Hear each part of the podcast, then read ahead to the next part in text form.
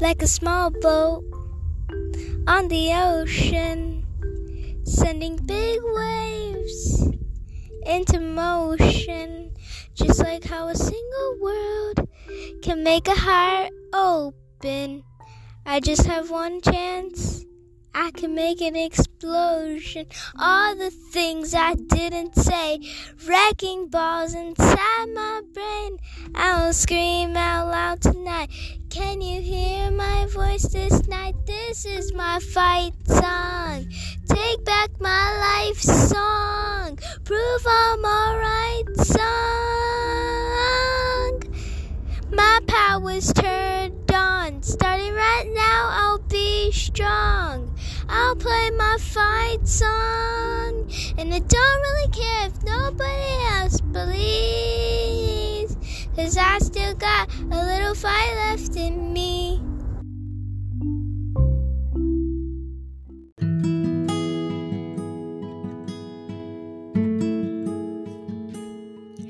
ナースターミナルプレゼンツナスタミラジオ皆さんこんにちはフロリダで ICU の看護師をしているエミです。皆さんお元気ですか、えー、レディオマス今回で第14回になります、えー、今日はですね2023年私何が一番思い出に残ってるかなとか何が一番自分の中で変化していったかなっていうのを、まあ、ちょっと思い返してみてですね、うん、私は何と言ってもあのヨガプラクティスに戻ったというかあのまた通い始めたというかなんかそれが一番私の中で大きかったなって振り返るんですね。あのヨガ自体はちょこちょこ日本でもなんかジムに行ったりなんかホットヨガみたいなのをちょっと行ってみたりなんかやったことはあったんですがあのー、今私がすごく好きで、あのー、行ってるスタジオの、まあ、大好きなインストラクター。彼女のヨガっていうのはあのー、ていうのかな。なんかヨガってなんかすっごい細い可愛いなんか人がおしゃれにやるみたいな。なんかそういうちょっとステレオタイプが正直あったんですけどあの彼女のヨガってあの神経とか骨とか筋肉とかあのそういうレベルでガイドをしてくれて呼吸法あとはそのマインドと,、えーと、体がどういうふうにつながっているのか。まあ、むしろこのいる地球自体私たちはどういうふうに存在してるのかぐらいのレベルの宇宙レベルであの ガイドをしてくれるみたいな、あ、んまりこういう話好きじゃない人いるかもしれないですね。でも私の中でこうちょっとあのー、まあピタッとはまったという瞬間があったんですよね。でこのヨガ彼女のヨガとクラスというのに出会ったのは今年の話ではなくてですねもう本当5年前ぐらいですかねあのコロナの前に、えーと、私が本当に何というか人知れず、えー、アメリカ生活でもがいていた時期ですね。であの、まあ、その頃は何とかして生計を立てなくてはいけない、まあ、私のにとっては看護師になるというのが一つのまあ、唯一の 方法だったと、その時は思っていたので、まあ、そう思いながらももがいてたんですね。で、まあ、そういうもがきの中、でも周りに家族はいないですし、もう友達も少ないですし、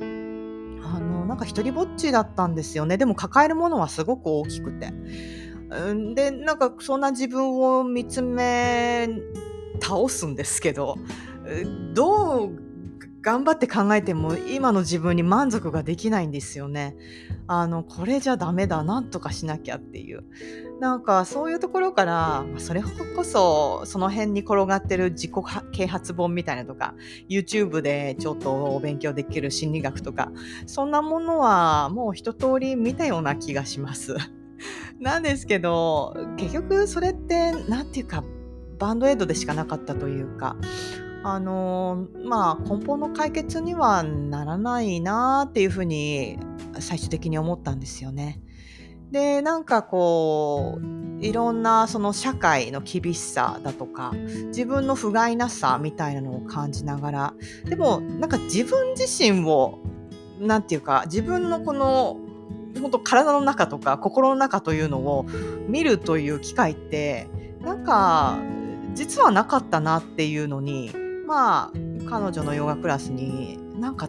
たまたまヨガになんか行き着いて行ってみようかなって思ったんですねきっとその頃。で行った時にあの私の今までのそのヨガのイメージとはもう全然ガラッと変わったあの本当に呼吸呼吸もあのなんというか体の中に必要なものとして出さなきゃいけないものとして酸素と二酸化炭素があって みたいな。あのー、そのそれぞれこうイントロデュースされるこうポスチャーもうんそれぞれこう意味があってなんかしっかりガイドしてくれてという。で何よりも自分自身をスキャンニングするみたいなそういうスキルをあの教えてくれるみたいな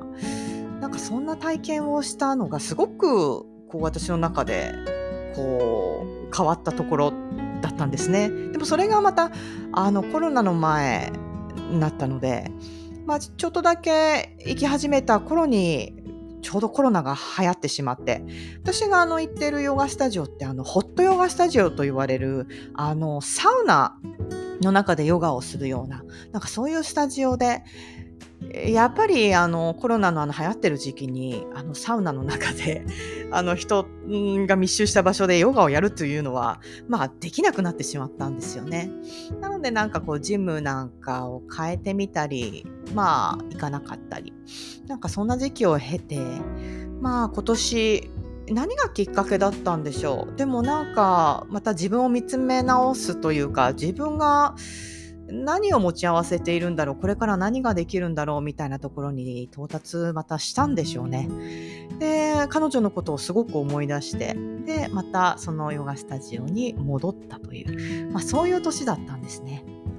えー、そんなことを考えつつあのツイッターでもこんなつぶやきをしてた時があるんですね。えー、ベッドサイドでドクターがお腹を大きく開け人の皮膚の焼けた匂いとともに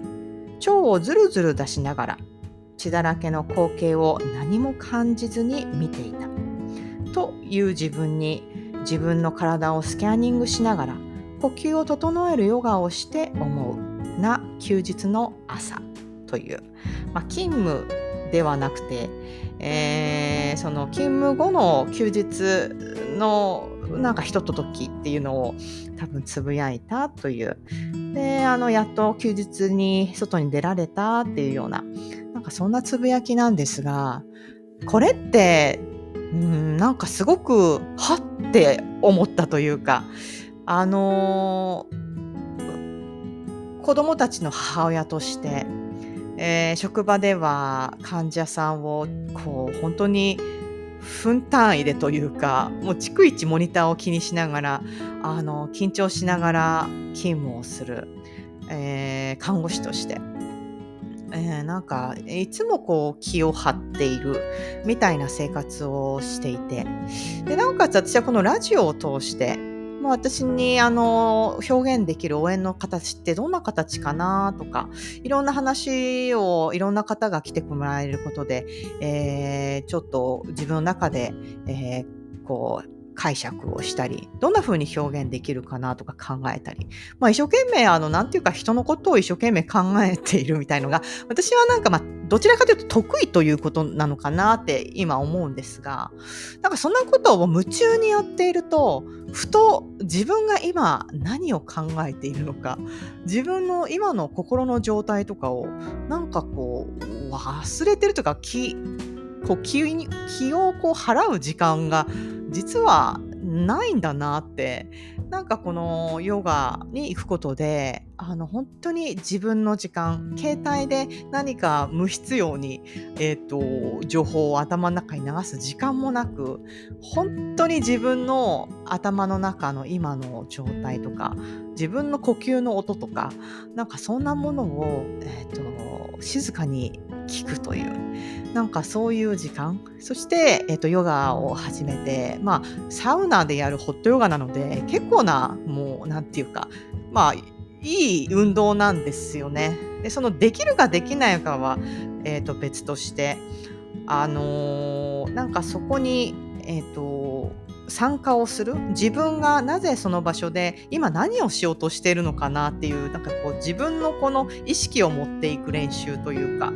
で自分自身の体の変化っていうものを、えーと体を使って感じることであ私今こういう状態だなとか今私の心の状態今こんな感じだなっていうのにハッと気づくみたいななんかそういう時間を、なんかこう過ごせたっていうなんかそんな体験をこうまた何回かこう続けていくとまた別の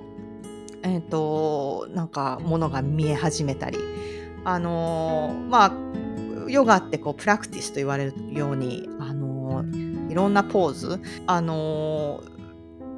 こうちょっとチャレンジングな、あの、課題をどんどんどんどん開拓できるみたいなそこら辺の面白さもあるんですが、あの、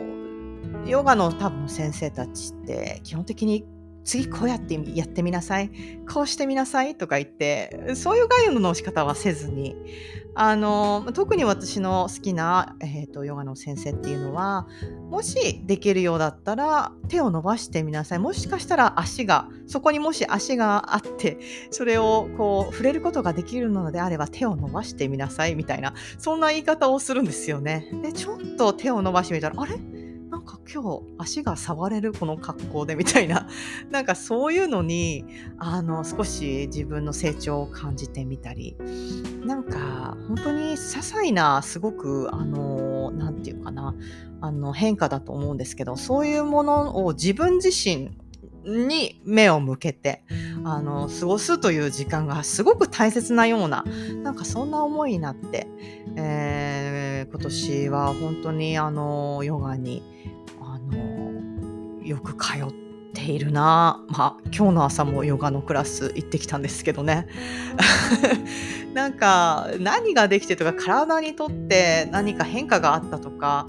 うーんそこまで言えるところはないんですがなんかこのヨガをこうプラクティスするというか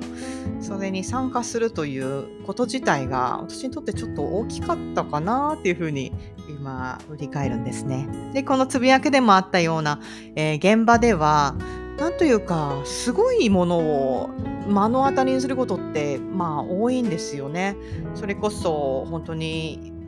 このつぶやきのように急にベッドサイドでドクターがお腹を開けてなんかそんな姿をなんかこううわっていうふうに思わずになんか何もかん逆に何も感じないようにしている自分っていうのにその場では気づいてなくってなんかそんな自分っていうのをそのまま家に持ってきてなんかこうこう無力になってみたりなんか逆にこうちょっとアドレナリン出っ放しみたいな時があってみたりなんかそういう切り替えっていうののためにもあのヨガでこうちょっと時間を作って、えっと、セットアップするというか、あのー、か、え、ちょっとオフにするというかなんかその、あのー、時間というのがすごく大切だなって今は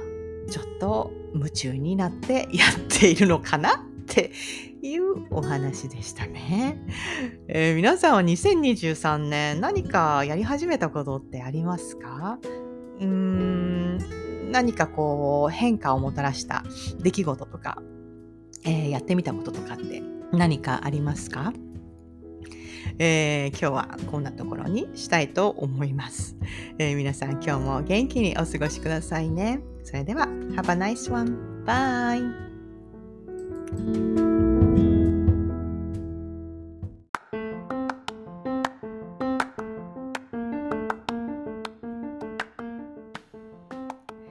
さんの2023年はどんな年でしたか、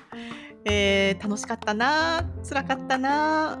なんか成し遂げたなやっちまったな失敗談みたいないろんなことを思い返すとあるんじゃないでしょうか。えー、ナサミラジオ私のこの12月の、えーレディオマス会ではですねぜひ皆さんの、えーそんな2023年の、えー出来事、えーを募集したいなと思います。もしよろしければ皆さんの経験シェアしていただけませんか、えーメッセージまた音声録音していただいてもよろしいですので Spotify の方でメッセージそして個人的にでも、えーインスタを通じてでも、えーラジオの Gmail の方にでも、えーいろんな形で、メッセージいただけたら、えーラジオの方で紹介したいなと思いますのでもしよろしければ、えーメッセージくださいね。待ってます。